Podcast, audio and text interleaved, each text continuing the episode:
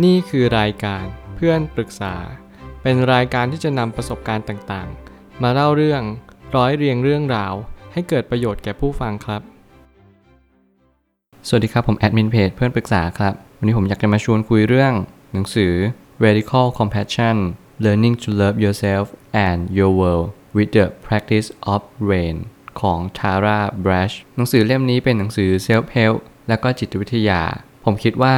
คนเขียนเนี่ยเขาก็ได้เน้นย้ำในเรื่องของการนั่งสมาธิด้วย ซึ่งก็เป็นส่วนหนึ่งของธรรมะ การที่เราเรียนรู้ในชีวิตก็คือ เราต้องฝึกจิตให้สงบ ก่อนที่เราจะพร้อมแก่การงานหรือว่ากิจหน้าที่ที่เราพึงกระทำไม่อย่างนั้นชีวิตเราก็จะขาดการตระหนักรู้ว่า เราควรจะทำอะไรในแต่ละวัน บางครั้งเนี่ยเราทำไปในสิ่งสิ่งนั้น แต่เราก็ทำไม่ได้เต็มที่ เพราะว่าเราขาดสมาธิ สมาธิจึงเป็นเครื่องเกื้อหนุน ต่อความสำเร็จแล้วก็กิจอันลุล่วงเนี่ยอย่างมหาศาลเลย ผมเลยมีความรู้สึกว่าการที่ได้อ่านหนังสือเล่มนี้มีประโยชน์อย่างหนึ่งเลยก็คือ เราหันมารู้จักตัวเอง เราจะใช้กฎของเรน เหมือนสายฝนนั่นแหละ แต่เป็นสายฝนที่เราจะเรียนรู้เกี่ยวกับ R ก็คือ recognize เหมือนกับการจดจำแล้วก็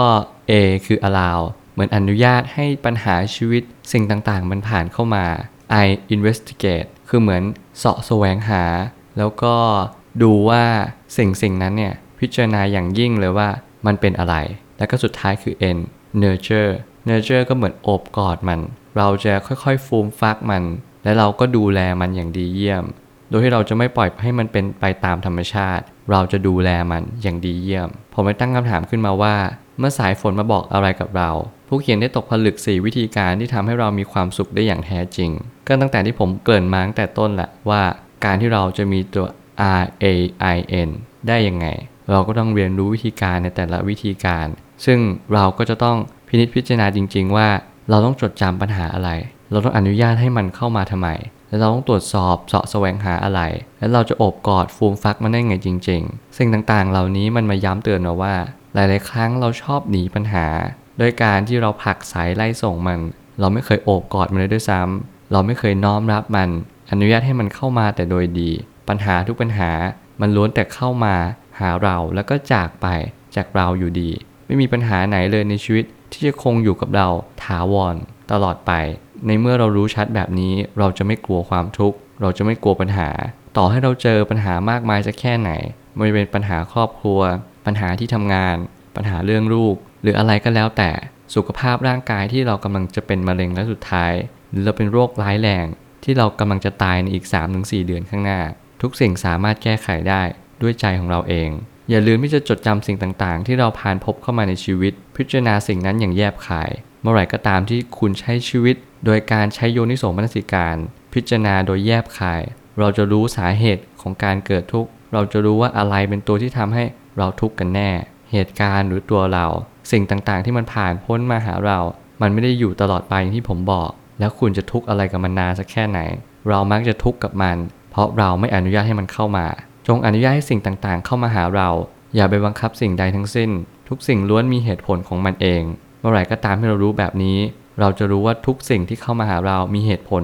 ด้วยกันทั้งนั้น ไม่ใช่ว่าบังเอิญ ไม่ใช่ว่าสุ่มสี่สุ่มห้าและกลายเป็นว่าทำไมเราต้องเจอแบบนี้ ไม่มีคาว่าบังเอิญในโลกใบนี้พอคุณรู้ชัดแบบนี้ คุณจะไม่ผลักมัน คุณจะน้อมรับแล้วคุณก็จะพิจารณามันว่า เออ เราจะได้อะไรจากการที่เราโอบกอดปัญหาเหล่านี้นะ และเราจะได้อะไรจากการที่เรามีความคิดเห็นที่เปิดกว้างกับมัน เมื่อไหร่ก็ตามที่เราเห็นจริง ๆ ว่าทุกๆปัญหา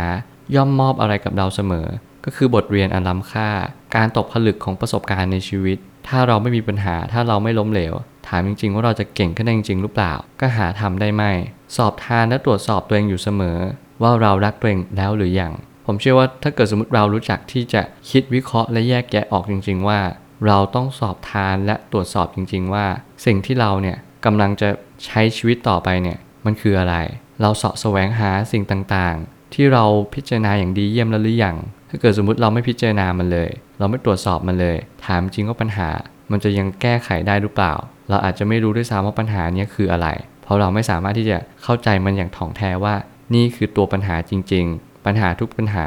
ต้องแก้ที่เหตุก่อนเสมอ ไม่ใช่ไปแก้ที่ผล สุดท้ายนี้อบกอดตัวเองด้วยใจที่แท้จริง ด้วยการรักตัวเองไม่ว่าเราจะเป็นอย่างไรก็ตามแต่ สิ่งที่คุณต้องทำก็คือ คุณจะต้องรักตัวเองฟูมฟักตัวเองด้วยการเข้าอกเข้าใจ คุณต้องดูแลตัวเองเท่าที่ทำได้ รักตัวเองเท่าที่มากได้ และคุณก็จะรู้ว่าทุกสิ่งทุกอย่างมันจะพลากจากคุณไปไม่ได้เลย เพราะว่าคุณมีอัญมณีที่ล้ำค่า ก็คือการรักตัวเอง การที่ไม่เคยปล่อยตัวเองให้จมกับความทุกข์นานจนเกินไป และรู้จักนั่งสมาธิ การนั่งสมาธิเราจะต้องใจเย็นๆ อาจจะเปิดเสียงคลอ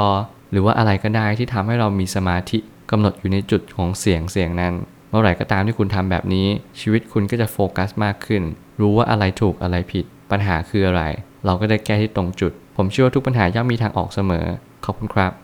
รวมถึงคุณสามารถแชร์ประสบการณ์ ผ่านทาง Facebook